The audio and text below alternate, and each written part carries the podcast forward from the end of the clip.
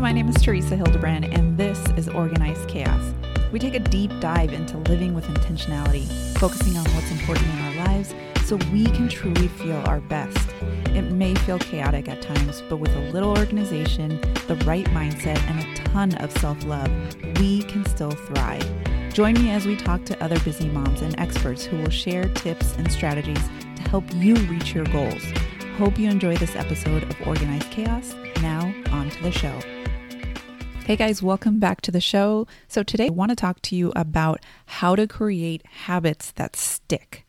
Because how many times have you tried to create a new routine or start new habits and they just fizzle out after a week or so, or maybe even longer?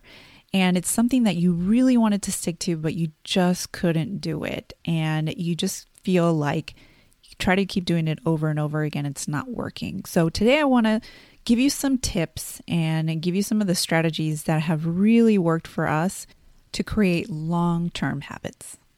But before we get into some of the strategies on how to create habits, I want to talk about focus. We do not need to do it all. So before we start creating new habits, we need to come up with goals, but we also need to come up with a way to prioritize and focus on the things that really matter. And I know this can be a challenge given that most of us wear many hats. So before you start creating your new habits, go back to episode 6, where I actually go step by step on how to create an ideal schedule. That will help you set your goals. It will help you prioritize and create a schedule that is going to benefit you. And then you can plug in those habits that you want to create. So let's talk about the 80-20 rule. This is where you hone in on the most important things. So you're prioritizing and you're choosing to do activities or create habits that are actually going to move the needle forward, that are actually going to give you some of the results that you really want. When we are feeling off or stressed or feeling like things are falling through the cracks or things are not getting done and you just feel like you're on a hamster wheel, it's because we have this equation wrong. So what we're doing is we're actually working harder and not smarter. And it should be the other way around. We should be working smarter, not harder. And this is what the 80-20 rule essentially is. So what it means is 80% of our results come from 20% of our effort. In other words, when we are being efficient, we're identifying a few priorities, and those account for 80% of our outcomes. But like I said, we have it backwards sometimes. So this is where all of those feelings of overwhelm and stress come in. We're actually focused on the wrong activities, and they're not producing the results that we want. They're producing the majority of results that we don't want, basically. So doing the time management exercise is going to help you identify that 20% that is going to give you 80% of the results that you want. So now let's go into creating habits that really do stick.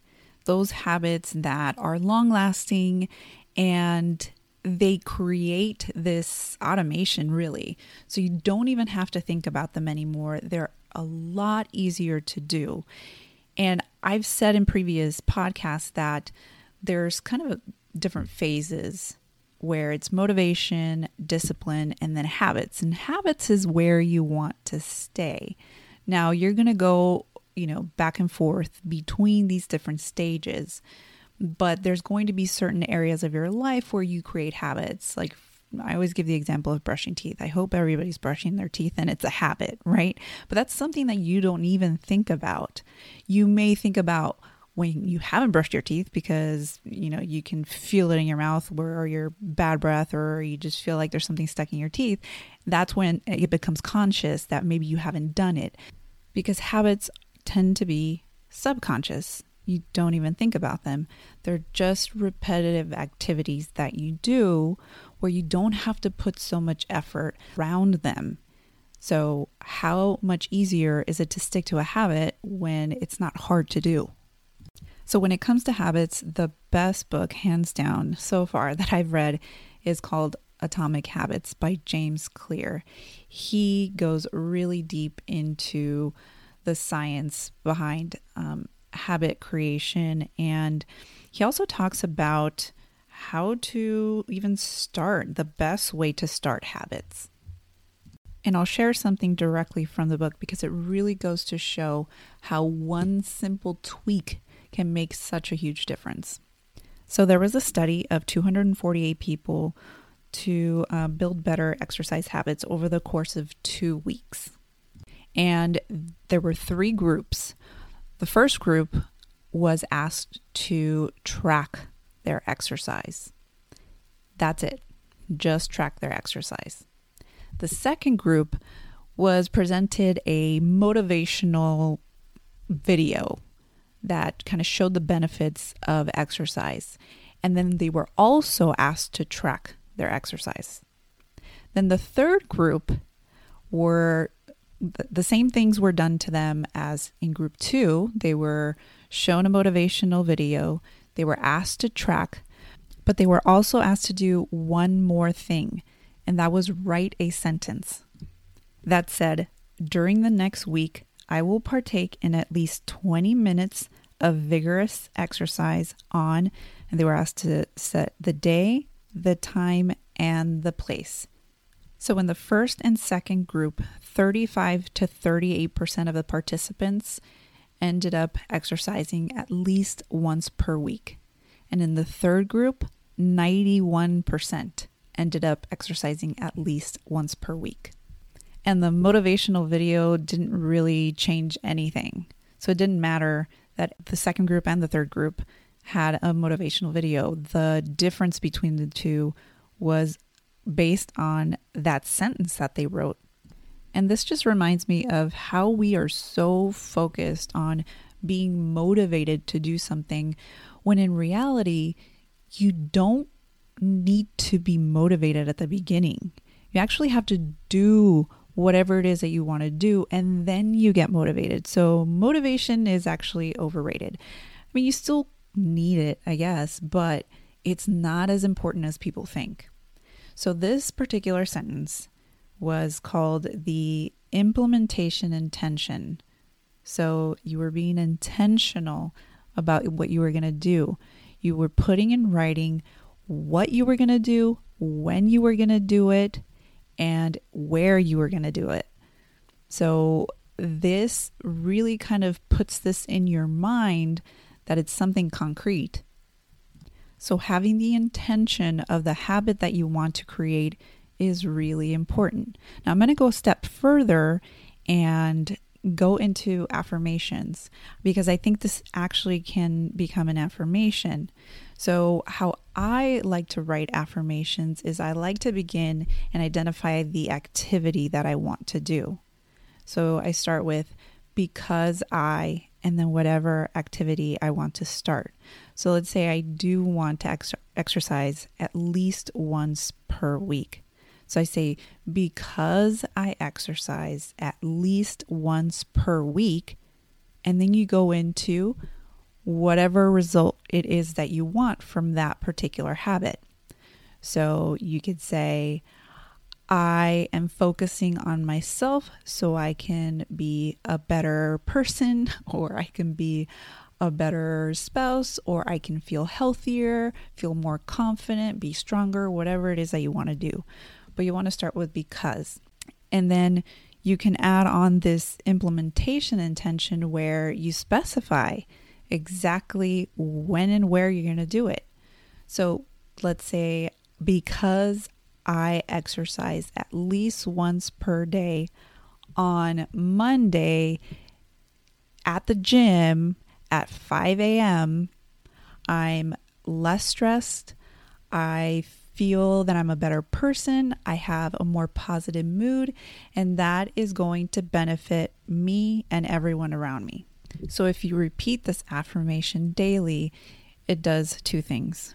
1, it creates a new thought process in your mind. So what affirmations do is they retrain or reprogram your thoughts. So if you want a more positive or more positive thoughts, you create an affirmation on a more positive thought process. So you're doing that here, and you're also creating that implementation intention to make sure that it's always at the top of your mind, the habit that you want to create. All right, so let's talk about habit stacking. So this is a strategy that you can use to create new habits. Now, in the book, Atomic Habits, he says that habit stacking increases the likelihood that you'll stick with a habit by stacking your new behavior on top of an old one. This process can be repeated to chain numerous habits together, each one acting as the cue for the next.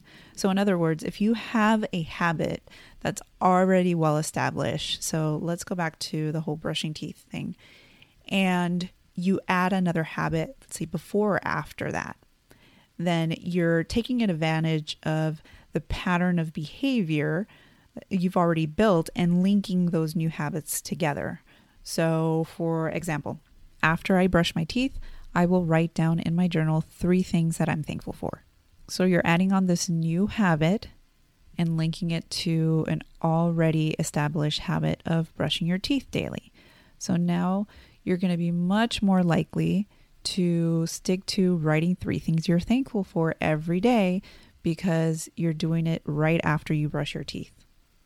Or here's another example. Before I eat a meal, I will drink 8 ounces of water. So the 8 ounces of water, or just water in general, just drinking before a meal will make you more likely to eat less. And if that's your goal, then that's a good habit to create. Right before you eat a meal, you create a habit of drinking water. Some of these habit stacks seem really simple, but you can add on to it and you can create larger habits. So starting off small is the best way to go. If you really have a hard time of creating habits, you want to create smaller habits and then work your way up to much bigger habits. So the next strategy is creating a tracker and using it daily. So this takes care of a bunch of different things. One, it's in writing, it's repetitive, it focuses on your priorities, but it could also create some accountability. So let me give you an example. My daughter has been watching my husband do the 75 hard a bunch of times. So the 75 hard is a challenge where for 75 days, you do 5 habits daily. And if you fail any of those habits on any given day, you have to start over again. So she kept watching him, and our kids just, they watch what we do more than what we say, right? So she got inspired and she asked her dad if he can create a 30-day hard for her. Now, of course, we're not going to have our kids doing some of the things that are required for 75 hard, but we did create kind of a kid version. Now, this goes to something I'm probably going to be talking about later on, is how to actually have your kids do things that they don't necessarily want you to do, but you keep asking them to do. So some of the habits that we put on there is to wake up at a specific time, or wake up no later than a specific time, take a shower when you're asked to the first time, get off of your electronics before, we have to ask you again, and do 20 minutes of exercise, preferably outside. And of course, she gets some type of reward once she's done.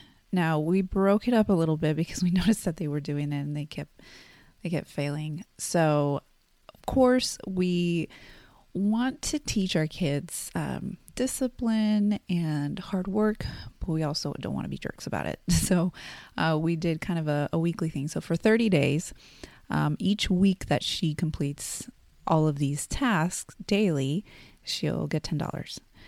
And at the end of week 4, actually, I think we added a couple days. At the end of week 4, she would get $40 if she kept up. Or for the additional 2 days to complete the 30 days, she would get an additional $10. So a total of $50. So for a 10-year-old, $50 is a lot of money. So that's a good incentive for her. But this created accountability because we printed out the tracker that she would have to check off before she goes to bed. every single day of what she did, and she had to post it on her door to her room so everybody could see it. Now, guess who was her accountability partner, even though she didn't choose him? It was my 12-year-old son. So he made sure that he looked at her tracker to see if she had checked off everything she did, and also if she actually did all of those things every single day. So for our kids, this worked out pretty well. Now, trackers do work because, like I said, they keep you focused on the activities you want to do. It's right there for you to see every single day. So you put it somewhere where you're going to see it every single day, and it's a reminder of what you need to do.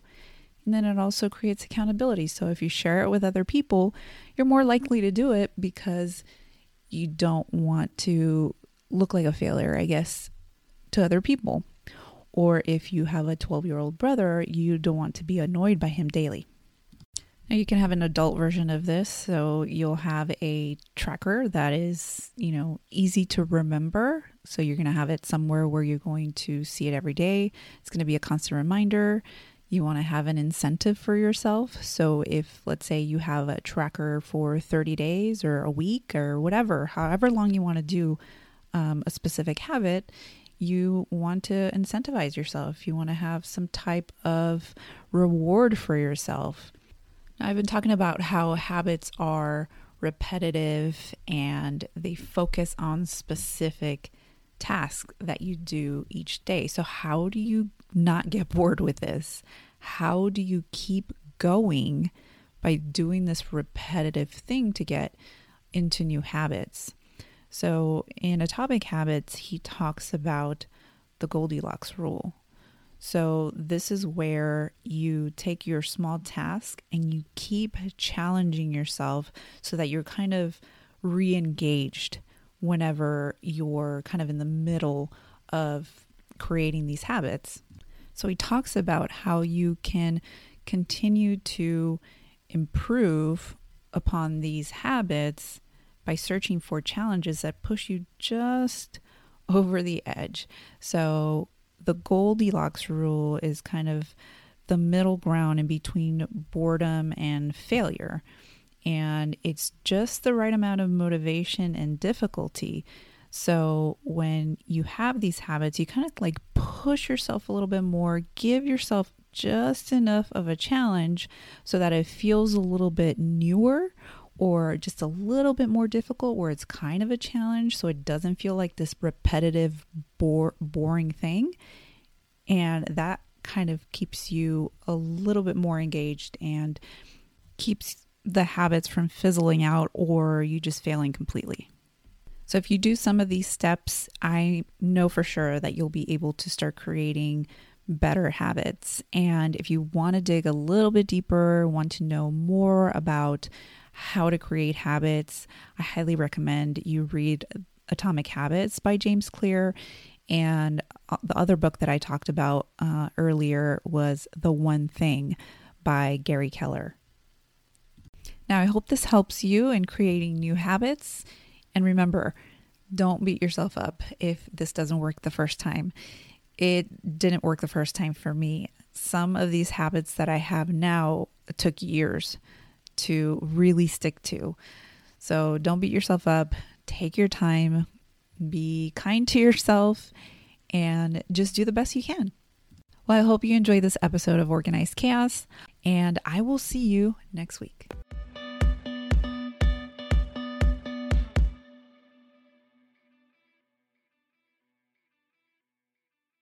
Hey, if you love listening to the podcast, please leave us a rating and review on Apple Podcasts. On iTunes, go to the show and scroll to the bottom underneath ratings and reviews and click on Write a Review. Thanks so much for listening, and tune in to our next episode.